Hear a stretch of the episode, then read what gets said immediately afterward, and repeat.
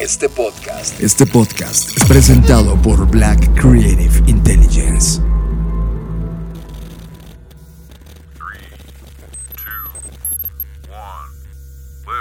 Hola a todos y todas, bienvenidos a este podcast llamado Creative Talks. Y esta vez queremos iniciar, en lo particular yo quiero iniciar, comentando algo que me duele, em, que no he sabido en realmente cómo procesar, me ha dejado no solo triste, sino con esta impotencia y frustración de no sé en realidad desde donde estoy qué es lo que puedo hacer. Y es el tema de lo que ocurrió esta semana y que ha venido ocurriendo en los últimos años y que a nivel social nos hemos quizás negado a ver. Y es el tema de la violencia contra las mujeres. Este último acto de lo que ocurrió se me hace una muestra de que más no, me pregunto, me hace preguntarme qué más nos tiene que pasar, qué acto de brutalidad más tenemos que ver en los periódicos, en las noticias, para realmente reaccionar como sociedad. Y esto es mm, una pregunta que, me hago y que le externo a ustedes también. ¿Qué, ¿Qué estamos haciendo bien o qué estamos haciendo mal? qué estamos haciendo en nuestro círculo inmediato con nuestras familias, nuestros hijos, en el caso de los que quienes los tienen. ¿Qué estamos haciendo para, para minorar esto? Porque si bien es un problema del Estado y eso es un hecho, también es un problema social y, y por eso es que nos compete, por eso es nuestra responsabilidad y responsabilidad de todos y todas. Y, y no por el hecho, no quiero que se malentienda de Sé que las mujeres estamos en una posición de vulnerabilidad. Yo he estado allí, desafortunadamente, y no estoy diciendo que es nuestra responsabilidad lo que nos pasa, sino más bien que es nuestra responsabilidad no quedarnos eh, sin hacer nada ante estos hechos. Y, de nuevo, la pregunta es qué podemos hacer desde donde estamos cada uno de nosotros para visibilizar, para enfatizar, para que esto no se vuelva solo una noticia terrible y luego volvamos a la programación normal? Esa es la pregunta realmente. Em, creo que la creatividad tiene que servir también para estos momentos de tragedia y estos momentos de pues de incertidumbre quizás que estamos viviendo porque no sabemos qué hacer y no sabemos es más no es que no sepamos hay responsables y no no se juzgan no se someten a a las leyes, etcétera. Y creo que eso lo vuelve más complejo y por eso la pregunta queda en la mesa, ¿qué podemos hacer?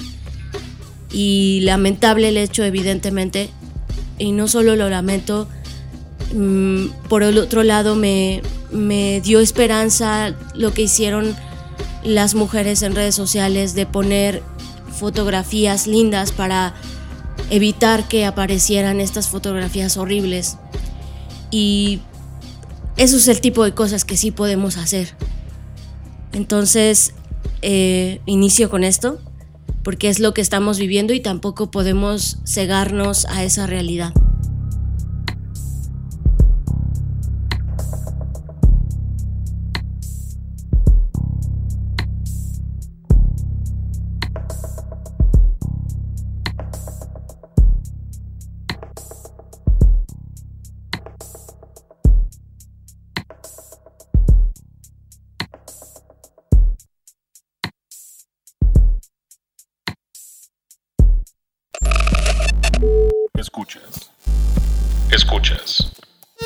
Escuchas un podcast de Dixo. Escuchas Creative Talks. Creative Talks. El podcast donde hablamos de creatividad, futuro, innovación, medios, disrupción y emprendimiento. Con Fernanda Rocha y John Black.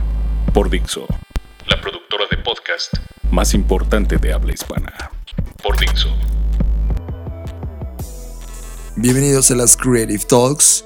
Eh, una disculpa si no habíamos podido grabar anteriormente una edición más de estas Creative Talks, el podcast donde hablamos de creatividad, innovación, arte, diseño y todo lo que tiene que ver con ideas que pueden cambiar al mundo. Muchas gracias. Mi nombre es John Black y les presento a Fernanda Rocha. Bienvenidos de vuelta, yo soy Fernanda Rocha y sí, John tiene razón, eh, hemos estado en movimientos literales eh, volvimos a mudarnos de casa, entonces ya saben lo que es eso, más mil tareas que se nos sumaron a la agenda, pero estamos haciendo todo lo posible por regresar a la mm, rutina de cada semana, así que ténganos poquita paciencia, pero ya estamos de vuelta. Dejamos de estar en el centro o el corazón de Polanco y ahora nos estamos moviendo al corazón de la Guadalupe aquí en la Ciudad de México. Y lo más importante, Fer, es que nuestra agenda se, se, saturó porque estamos metidos en todos los preparativos del FBS, el Future Business and Strategy, que esto va a ocurrir el 28 y 29 de febrero.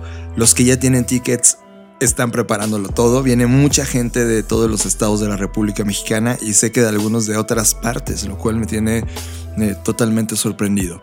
Pues bienvenidos a estas Creative Talks y creo que Fer, eh, antes de iniciar, eh, pusiste un tema muy fuerte en la mesa cosa que compartimos. Y yo creo que la, la, perspectiva de cómo lo ve mi género es, es un tema cultural nos han criado con ciertos valores y ciertos comportamientos socialmente aceptables y nunca los cuestionamos jamás. Y llega un punto en la sociedad donde eso ya no es permitido, ya no soporta más, ya no debe ocurrir. Y creo que la discusión no debe ser solamente del empuje en términos de, de ustedes como género, sino de toda la sociedad involucrada en el tema. Creo que eh, es un tema prioritario que debería estar al tope de la agenda de, desde tu casa hasta las altas esferas políticas y empresariales de este país. Y no es un tema mínimo. Lo que me pone totalmente triste es que al parecer a los altos mandatarios esto no es un tema prioritario y sí es un tema prioritario vender un avión que no va a resolver nada y que hace reuniones con los empresarios más importantes de nuestro país tan solo para vender al país por tickets. Y creo que ahí es donde nosotros como comunidad creativa necesitamos eh, poner un alto a lo que hacemos todos los días y replantearnos cómo podemos cambiar esta ecuación. Creo que hay momentos súper interesantes ocurriendo en la vida nacional y mucho de lo que ocurre en este podcast es, justamente dar esta dosis de creatividad y de planteamientos y, y de contrastes a problemas que están ocurriéndonos ahora mismo que requieren una solución. Y este es una solución que, se requiere urgentemente.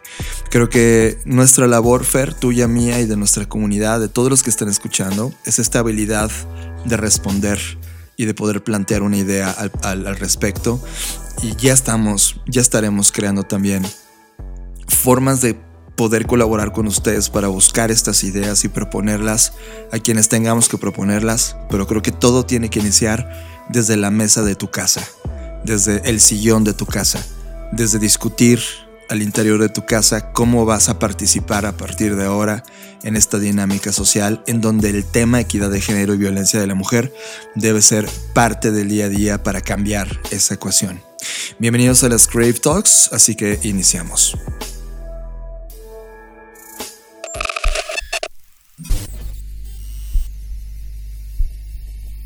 Las líneas del espacio y el tiempo colapsaron y ahora estás aquí. Bienvenidos humanos a este podcast que habla de tecnología, arte, diseño, creatividad, futuro, emprendimiento, contenido, cultura digital y cyberpunk. Bienvenidos a las Creative Talks Podcast, un podcast presentado por Blackbot, la compañía que diseña el futuro. Creative Talks es parte del movimiento global Creative World. Creative World. I tried to convince people to slow down, slow down AI, to regulate AI. This was futile. I tried for years. Nobody listened. Nobody listened. Nobody listened. Tema de la semana. Discutimos el tema que ocupó nuestra agenda a lo largo de la semana. Presentado por Black Trends. Las mejores tendencias sintetizadas para ti.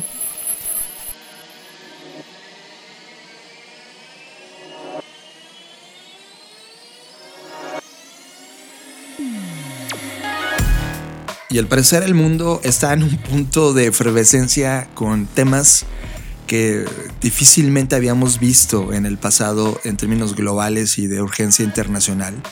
Y uno de estos temas es evidentemente lo que está ocurriéndonos con esta enfermedad, más bien este virus llamado coronavirus.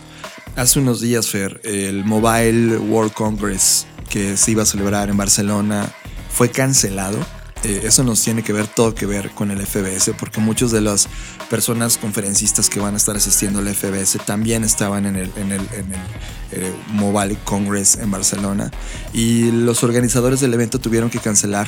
También uno de los eventos que tú y yo seguimos a profundidad, que es la Fórmula 1, también ha hecho una cancelación, aunque todavía no se ha anunciado como cancelación porque están buscando una segunda fecha para que el premio de China ocurra.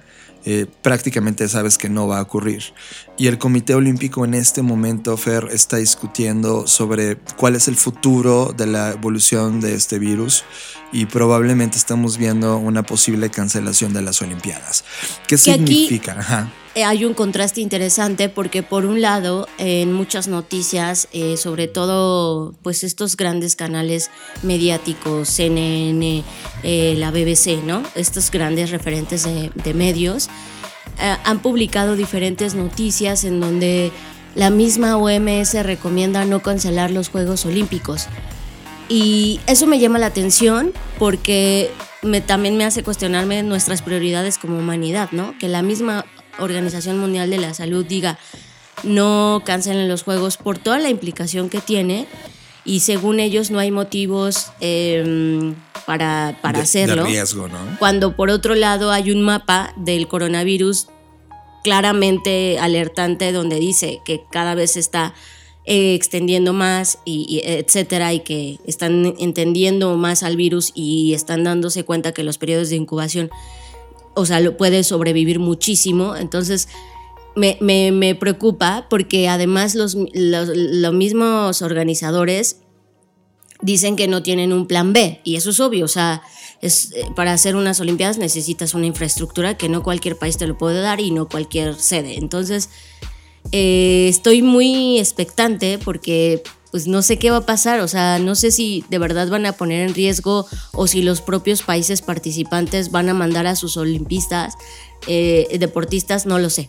Es, es, es, preocupante y creo que desde el punto de vista creativo sí tenemos que abordarlo, porque esto tiene una, afectación también en todo el tema de, tecnología también. Por ejemplo, las fábricas de Apple en China están paradas en este momento y eso implica un riesgo de suministro importante para esta compañía y todas las compañías que tienen manufactura en China están en exactamente la misma situación, incluido evidentemente la economía de este país. El riesgo y la razón por la cual decidimos abordar también este tema como un tema prioritario global dentro del podcast es que el tiempo de incubación que tiene el coronavirus en un ser humano es alrededor entre 20 y 25 días. Han venido cambiando las fechas, primero era una semana, luego se convirtió 8 días, luego 15 días, pero en este momento el dato oficial es entre 20 y 25. ¿Qué significa? Durante los últimos días, básicamente el, último mes, desde que comenzaron a registrarse los casos del coronavirus, la aviación internacional no ha cesado y ni siquiera ha creado herramientas de protección para todos los viajeros que están en la parte eh, asiática y también del occidente de Europa. Es decir, personas han viajado, entrado y salido a zonas eh, de riesgo sin ninguna limitante. Y es imposible detectar a seres humanos que en este caso podrían portar el coronavirus. Es imposible porque la manifestación de este virus ocurre después de la gestación. ¿Qué está pasando? Eh, estamos grabando este podcast en febrero 15, lo cual significa que estamos entrando a uno de los momentos más radicales sobre el futuro de esta de esta expansión de este virus, porque entre el 15 y el 25 de este mes, es decir, toda la semana que viene y un pedazo de la otra, de los últimos 15 días, prácticamente los siguientes 15 días, va a ser un tema brutal, porque si empieza a haber casos confirmados en América, por ejemplo, significa que el coronavirus sí se ha expandido y significa que no lo vamos a poder parar en una dimensión eh, correcta porque nadie está preparado para hacerlo. Eh, eso sí implicaría una crisis eh, global en términos de cómo vamos a hacerlo. Eh, inclusive en el coronavirus se han anunciado algunas compañías que se dedican a la farma que tendrían una cura de, en el coronavirus hasta dentro de cinco meses, lo cual replantea muchos de los temas que como sociedad y productividad nunca nos habíamos eh, planteado en términos tan masivos. Y eso va a implicar que nosotros nos convirtamos en absolutamente creativos para resolverlo. No sé qué vaya a pasar. A mí me encantaría que el coronavirus pudiera ser absolutamente estacional y que la afectación que ya está haciendo en China y estas imágenes y videos que hemos visto a lo largo de, de estos días en Internet eh, sean solamente un momentum encapsulado y que sobrevivamos masivamente al coronavirus en términos de sociedad y, comunidad creativa. Pero si tú estás en este momento en una agenda donde dependes globalmente de, todo, de toda tu implicación artística y tienes que estar viajando, estos 15 días van a ser tremendamente importantes. Así que sugiero que tengas una elevada, un, un elevado cuidado de dónde estás y qué estás haciendo si vas a exponerte a multitudes o, masividad de personas, trata de usar un cubrebocas. Esto no es para alarmarnos, sino para tratar de evitar un contagio masivo. Si estás en contacto continuo con personas, lávate mucho las manos, usa todas estas medidas sanitarias necesarias. Eh, también aquí en la Ciudad de México hay como una infección como de una gripa y polvo rara también que estoy viendo masivamente. Eso no significa que tengan coronavirus, pero sí es algo que vamos a poder eh, leer y entender en datos en los siguientes 10 y 15 días. Y pon mucha atención porque no queremos que que seas parte ni nosotros mismos de esa estadística, sino parte de, de, la no estadística. Y eso es un tema que me vuelve a mí tremendamente prioritario para ustedes. Somos adictos a las tendencias. Las compañías nos pagan por obtenerlas. Así que nos preguntamos, ¿por qué no compartirlas con ustedes también?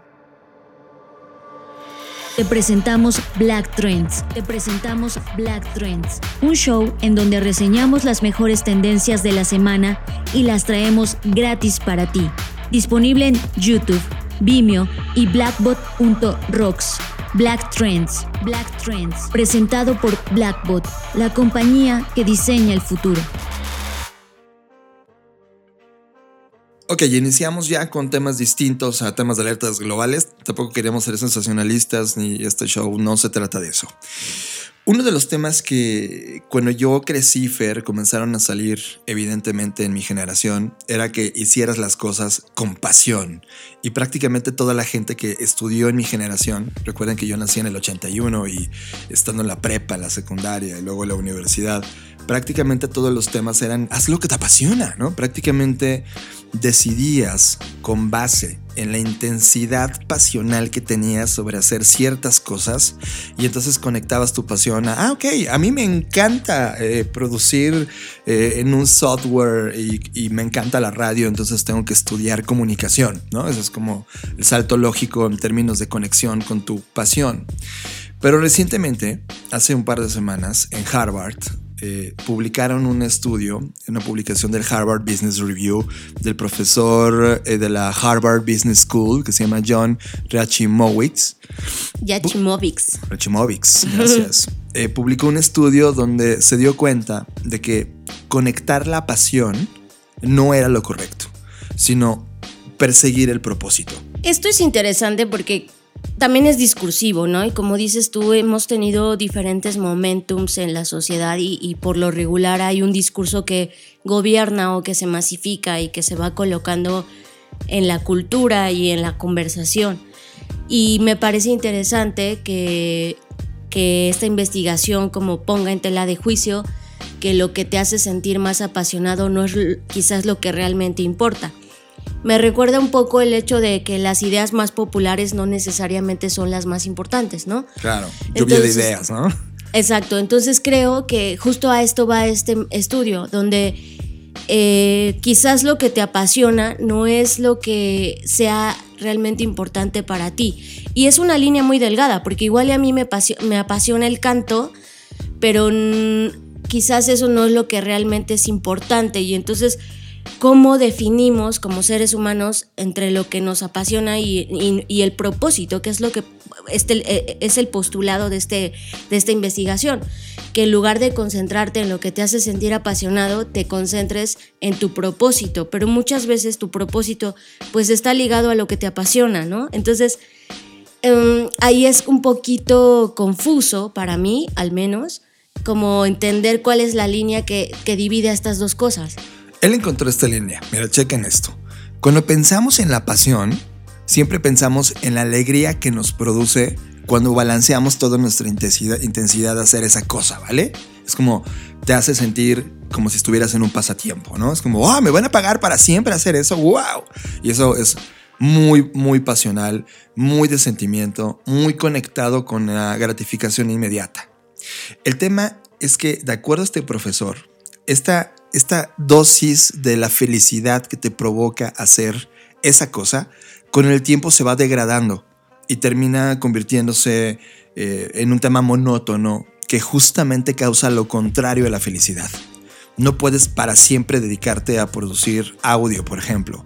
No puedes dedicarte para siempre, dedicarte solamente a diseñar edificios, ¿no? O sea, llega un momento donde eso mismo te está pidiendo hacer algo más en este estudio dice, no, no se trata sobre el diseño de, eh, de, edificios o sobre el diseño de audios o dedicarte a la radio o lo que tú te dediques. Se dedica al propósito arriba de eso. O sea, si tú diseñas edificios, el propósito sería, pues porque me encanta que la gente viva en un espacio increíble. Esa definición de me encanta que la gente viva en un espacio increíble va más allá del edificio. Probablemente mañana vaya a ser un centro de vivienda de alta tecnología porque evolucionó la arquitectura para allá y tú nunca perdiste propósito. El propósito se adaptó a los momentos que estabas viviendo y no solamente a la actividad que te apasionaba. Evidentemente, esta pasión nunca se pierde, sino que ahora se conecta al propósito. Digamos que en una escala de valores, el propósito queda en la parte alta y luego tu pasión viene empujando a este propósito. Creo que eh, ahora lo entiendo mejor y pareciera como el tema de cuando te enamoras, ¿no? Creo que estos primeros momentos de enamoramiento pues son muy pasionales, porque en realidad es como experimentación y sentir eso que llaman mariposas en el estómago, etc. Pero luego, si superas eso, viene el amor, ¿no? El amor real, el amor sucio, yo, yo le digo así porque, porque es el que apesta, el que a veces te hace sentir mal, el que a veces te molesta, ¿no? Y creo que eso es lo que pasa entre la pasión y el propósito. O sea, la pasión es algo que, como tú decías, te da una gratificación inmediata pero no puedes vivir de gratificaciones inmediatas, ¿no? Es como no puedes comer chocolate todos los días porque eso traería consecuencias para tu salud negativas. Totalmente. Entonces, es interesante cómo, cómo más bien el propósito se va adaptando. Y creo que todos hemos tenido este momentum, ¿no? Yo cuando comencé a estudiar y como intentar definir a qué me iba a dedicar, eh, me daba mucho miedo como decir, es que quiero hacer esto, pero no, me, no sé si lo quiero hacer toda la vida porque igual un día me aburro de hacerlo, pero hay un propósito más grande que es, eh, no sé, eh, llegar a más personas, ¿no? Impactar al mayor número de personas posible. Entonces, es muy interesante porque esto que señalas, eh, y de acuerdo a los estudios, ellos descubrieron que aquellas personas que creían que perseguían la pasión, significaba que eso iba a traer alegría, pero al mismo tiempo esas personas tenían menos probabilidades de tener éxito, éxito en la búsqueda de su propia pasión. Es decir, en, en pocas palabras es perseguir la pasión tiende a hacerte menos satisfecho porque estás buscando solamente recompensa inmediata y obviamente hay cosas que no te dan recompensas inmediatas y la mayoría de las grandes recompensas vienen a largo plazo.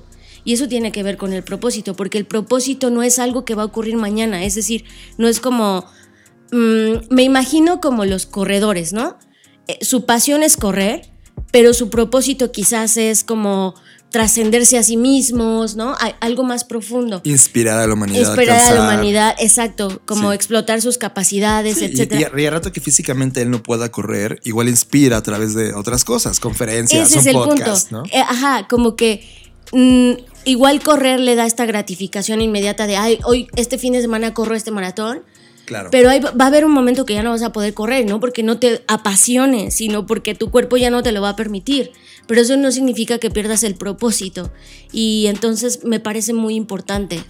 Sí, y esto viene muy alineado con lo que hemos venido platicando al mundo empresarial que, prácticamente está con nosotros diseñando de nuevo toda esta arquitectura de su compañía, porque está conectado al mundo de Simon Sinek, por ejemplo, del libro de Start with Why, que justamente plantea este conocimiento que leyó de Aristóteles y ya lo hemos platicado muchas veces en este podcast, en donde le dice a la compañía, ya deja el qué y el cómo, o sea, ya deja de describir qué haces y el cómo lo haces, y realmente alinea la concentración de toda la conversación de la compañía en el why, en el por qué. Y creo que el why es un tema muy de individuos. Y también se alinea con el libro de Be Fearless, que es el de Gene Case, que también ha hablado como de los cinco principios por un, eh, para encontrar ¿no? el propósito.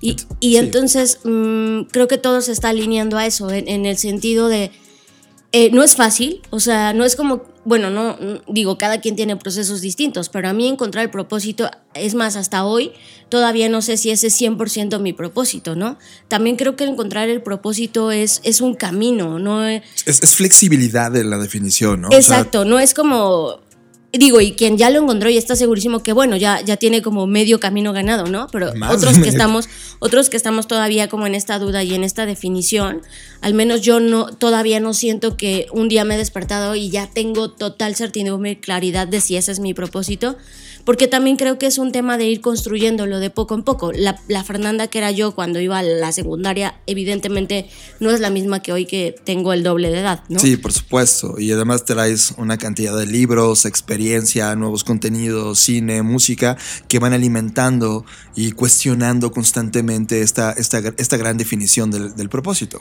Y lo uno, um, este martes pasado nos reunimos con los speakers del FBS, hicimos un ejercicio eh, gracias a Carla Paniagua, la coordinadora de estudios de futuros en Centro, y es un cuestionario Proust que está disponible en línea, pero que ella lo adoptó como hacia el futuro, ¿no? Y, fue interesante porque esto tiene que ver.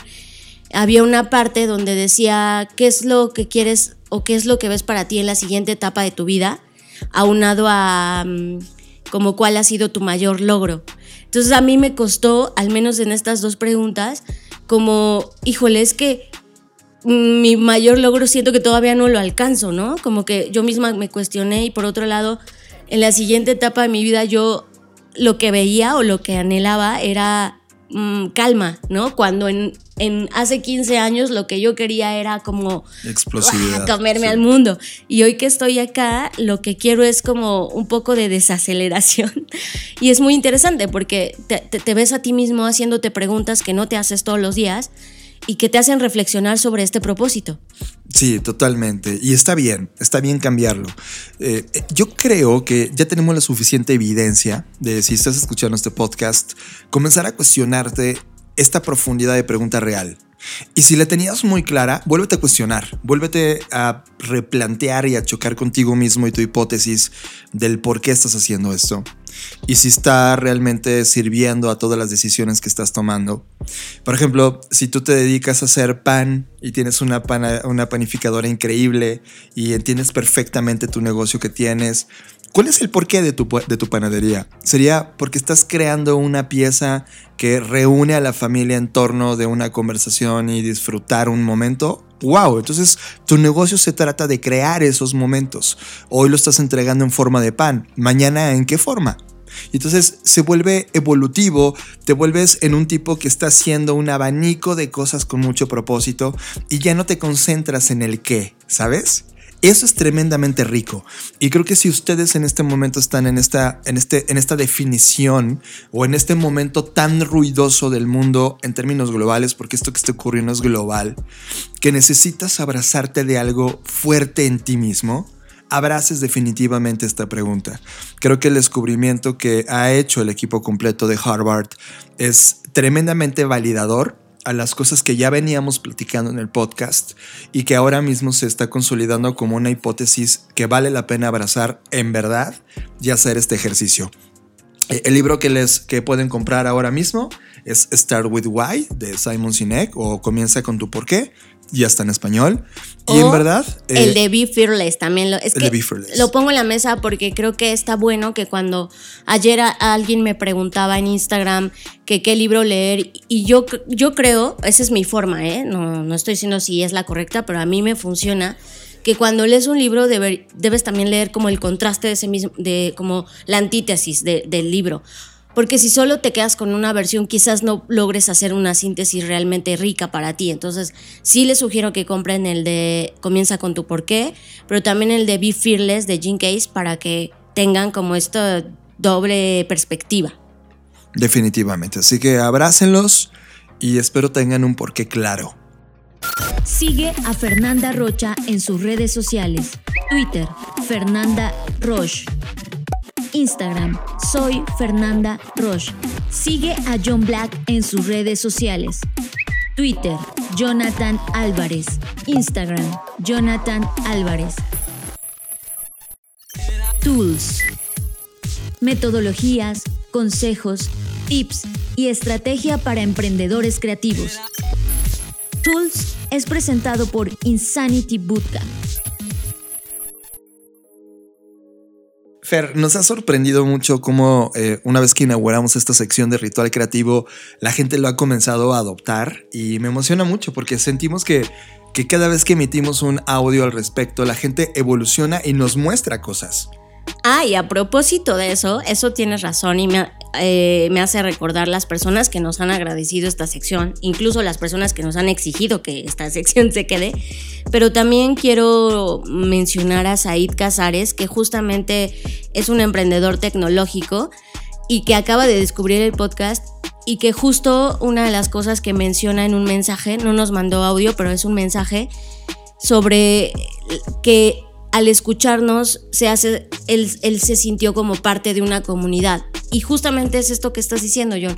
Creo que los rituales creativos al final del día no es un ejercicio en solitario, o al menos es como una soledad compartida, ¿no? Y creo que también eso ha sido lo rico de esta sección que si bien no estamos aquí todos físicamente en el mismo lugar, al responderlo como que podemos comenzar entre todos a compartir las respuestas que los ejercicios de, este, de, este, de esta sección nos han dado. Sí, me encanta. Para los que están visitándonos por primera vez en el podcast, esta es una sección donde estamos haciendo estos ejercicios creativos o metodológicos que pueden crear una diferencia en tu día a día con base en algo que igual no estabas haciendo, pero que nosotros hacemos y validamos y jugamos. Y yo sí creo que cuando la creatividad y la innovación ocurren en las personas, sí terminan rompiéndose el guion del día a día y haciendo conexiones no obvias y muchos de estos ejercicios justamente apuntan para esto. En esta ocasión vamos a iniciar con algo que bien pudiera ser considerado ya un ritual con profundidad. Los rituales pueden proporcionar una estructura para que las personas cambien una mentalidad creativa, empujen los límites de lo común y de lo que era cómodo, y también puede ayudar a los equipos a desarrollar una cultura de experimentación, descubrimiento y inevitablemente innovación.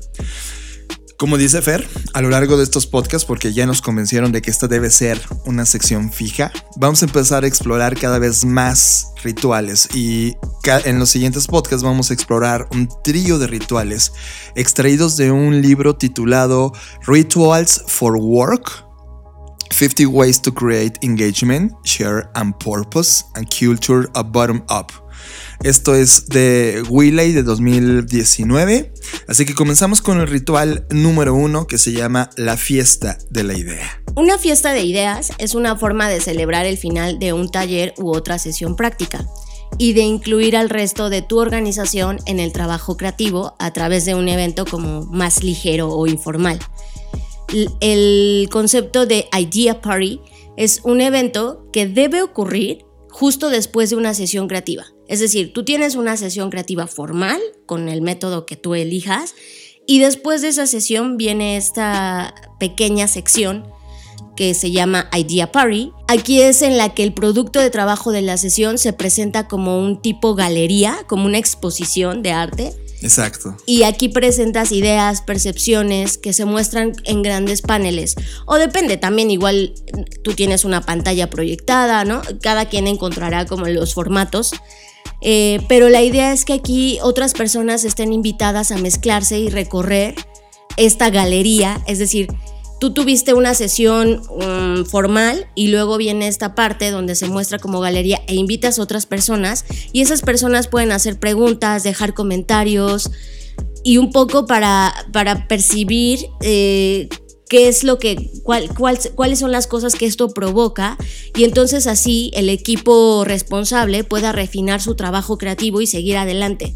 Entonces todos en la organización o en la compañía deben ser invitados a la fiesta y los miembros del equipo pueden ser los anfitriones que presentan su trabajo, como en una galería. Sí. Eh, tú presentas las ideas, tú eres el creador de la, de la idea y le vas explicando a las personas en qué te inspiraste para hacer eso, etcétera, y las personas te dan feedback, pero no, no es en un formato formal. No en donde, ay, no, ¿no? O sea, como que le quita esta formalidad y lo hace como algo más ameno. Y me encanta porque hoy en día las organizaciones que estamos aplicando este, este tema de velocidad y agilidad mucho más intensa eh, y con todas las metodologías de design thinking o sprint que hay allá afuera, terminas trabajando 6, 8 horas con un equipo, ¿no? Explotando al máximo con todas las metodologías que hay. Y evidentemente terminas quemado, pero siempre llegas a una conclusión. Al otro día, es donde la idea party es donde realmente se activa, porque podrías exponer a qué llegaste con este equipo, cuáles son las ideas finales que se produjeron y de manera eh, no formal invitar a todos los miembros posibles para que pasen a ver la idea y puedan tener este choque con esta idea, con este trabajo. Ya puede ser un póster impreso, eh, como tú dices, Fer, como una galería que entras y ves las obras a las cuales llegaron estos artistas creativos para entonces poder criticar eh, la gente que, que invita a la galería eh, debe estar abierta a todas las conversaciones, debe estar eh, siguiendo también una metodología, inclusive en esa noche puedes crear una dinámica donde la gente vote por el trabajo que más le pareció buena idea, el trabajo que tuvo mucho más profundidad, para que tú después de este idea party tomes tus propias conclusiones y, y te asegures de que todo este feedback recolectado por gente que no tenía otro interés más que disfrutar la idea misma,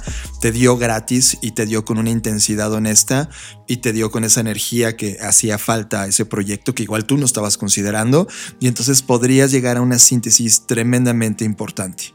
¿Qué compañías hacen este tipo de ideas party? Por ejemplo, Fleetboard, que es una de las plataformas de contenido que nosotros, eh, al menos yo en lo particular, amo. Lo hace todo el tiempo. Siempre están haciendo como un show and tell dentro de la empresa con invitados donde muestran estas ideas y estas eh, nuevas hipótesis de mejora de plataforma.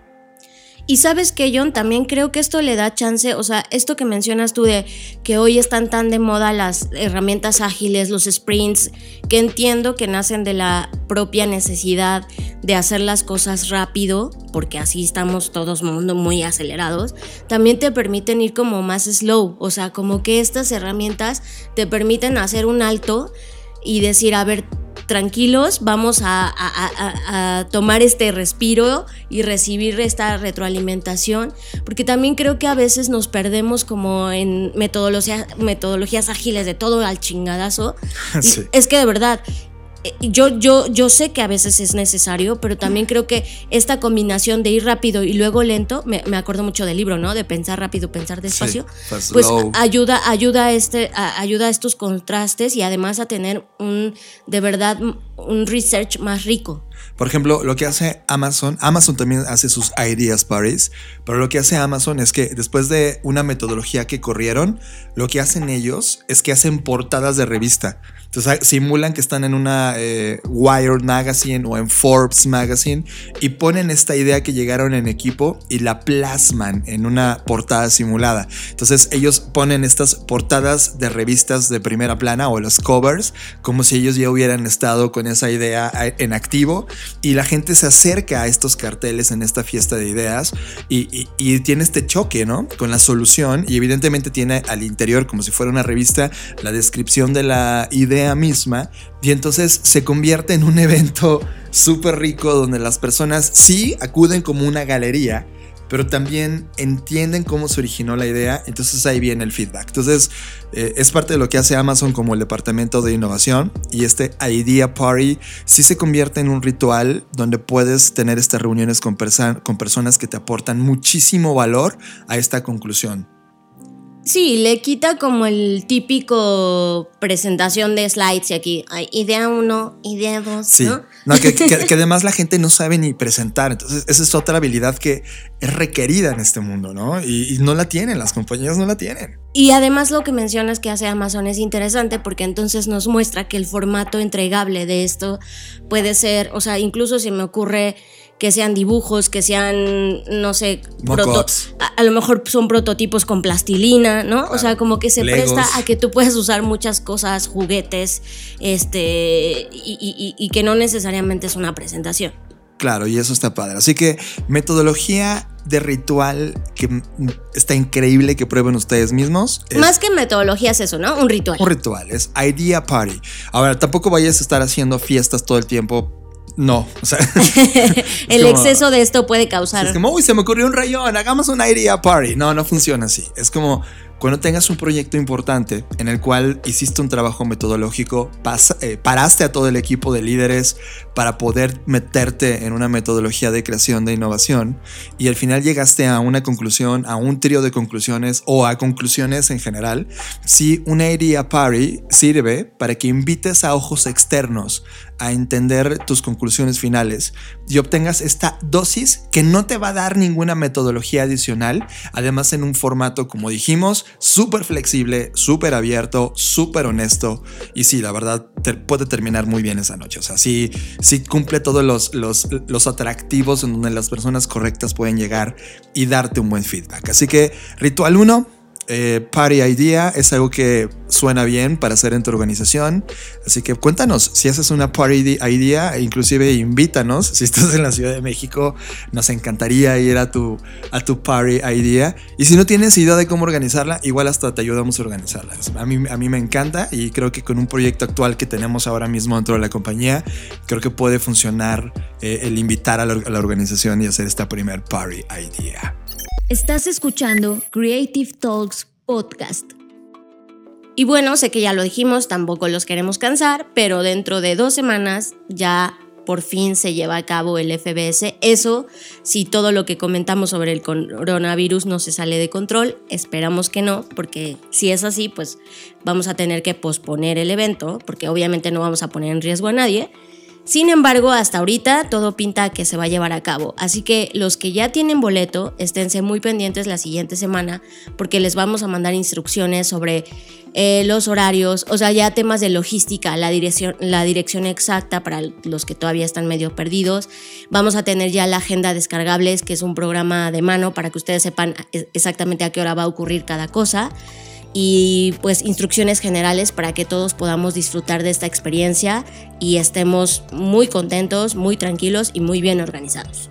Me encanta, Fer. Yo, ¿sabes cómo me siento? Como cuando eh, estás en un equipo representativo llámalo equipo de básquetbol, fútbol, ajedrez o cualquier otro equipo representativo y llegas a la final del campeonato, ¿no? Y sientes este nervio de no sé qué va a pasar, no sé qué va a pasar, wow, wow.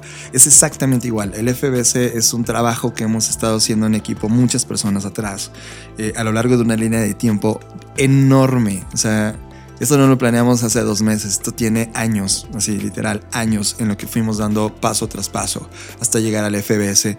Eh, es un evento con muchísimo amor que estamos haciendo para la comunidad de negocios e innovación en, este, en esta región del país. Y espero disfruten tanto estos dos días y que esos contenidos que van a circular en el escenario sean de tanto valor que marquen un antes y después de lo que están haciendo todos los días para encontrar estas respuestas y estos retos que, tenemos de frente y poder innovar en cada uno de ellos. En verdad, si tienes un ticket del FBS, no lo desperdicies, ven y disfrútalo ven y, pórtate abierto frente a la comunidad. Vas a tener una comunidad de gente como tú buscando respuestas en ese asiento, en ese lugar en centro, que es, es, un lugar fascinante para poder platicar de estas ideas. Así que pues, ya nos estamos viendo en el FBS en dos semanas. Súper emocionante y agradecemos a todos los que nos han venido acompañando en estas ediciones de las Creative Talks podcast. Ya no vamos a parar, ya instalamos todos los micrófonos en esta nueva locación, así que ya no vamos a tener interrupciones en el podcast a partir de ahora. Eh, viene una sorpresa importante porque vamos a hacer un Creative Talks Live que también les estaremos platicando ya entrado en marzo, que es cuando eh, acabe el FBS y entonces ahora pongamos nuestra energía en los Creative Talks Live, ya les platicaremos. Y recuerden que todo este ejercicio de creación de valor es porque eh, estamos creando una nueva compañía al interior, una nueva división de Blackbot que se llama Intelligence, la Black Creative Intelligence ya les platicaremos mucho de este, de este proyecto y de cómo ser parte y si tienes una compañía, cómo sumarte a este proyecto. Yo, yo, yo, soy John Black y me encanta volver a reconectar con ustedes. Me encanta saber que están ahí. Por favor, manifiéstense en todas las formas posibles. Mi Twitter es uh, arroba Jonathan Álvarez, mi Instagram también, así que pueden agregarme en estos dos. Yo soy Fernanda Rocha y como último comercial, quiero que invitarlos a ver mi TEDx, que hace un par de semanas está disponible en YouTube, así que voy a ponerla, bueno, más bien la liga ya está en mis redes sociales por si alguien le quiere picar ahí, la quiere ver. No hablo de nada de innovación y tecnología, hablo de algo más personal, que creo que a veces hace falta. Y bueno, si alguien quiere saber más un poco, pues ahí píquele al link para ver esta TEDx Talk. Y pues muchísimas gracias por estar acá de vuelta. Ya no los vamos a abandonar nunca más, lo prometemos. Eh, y bueno, pues gracias por estar acá. Mis redes sociales me pueden encontrar en todas las redes como Fernanda Roche. Y nos vemos en el futuro. Dixo presentó. Dixo presentó. Creative Talks. El podcast en donde hablamos de creatividad, innovación, medios, disrupción y emprendimiento con Fernanda Rocha y John Black. Por Dixo, la productora de podcast más importante de habla hispana. Nos escuchamos en el futuro.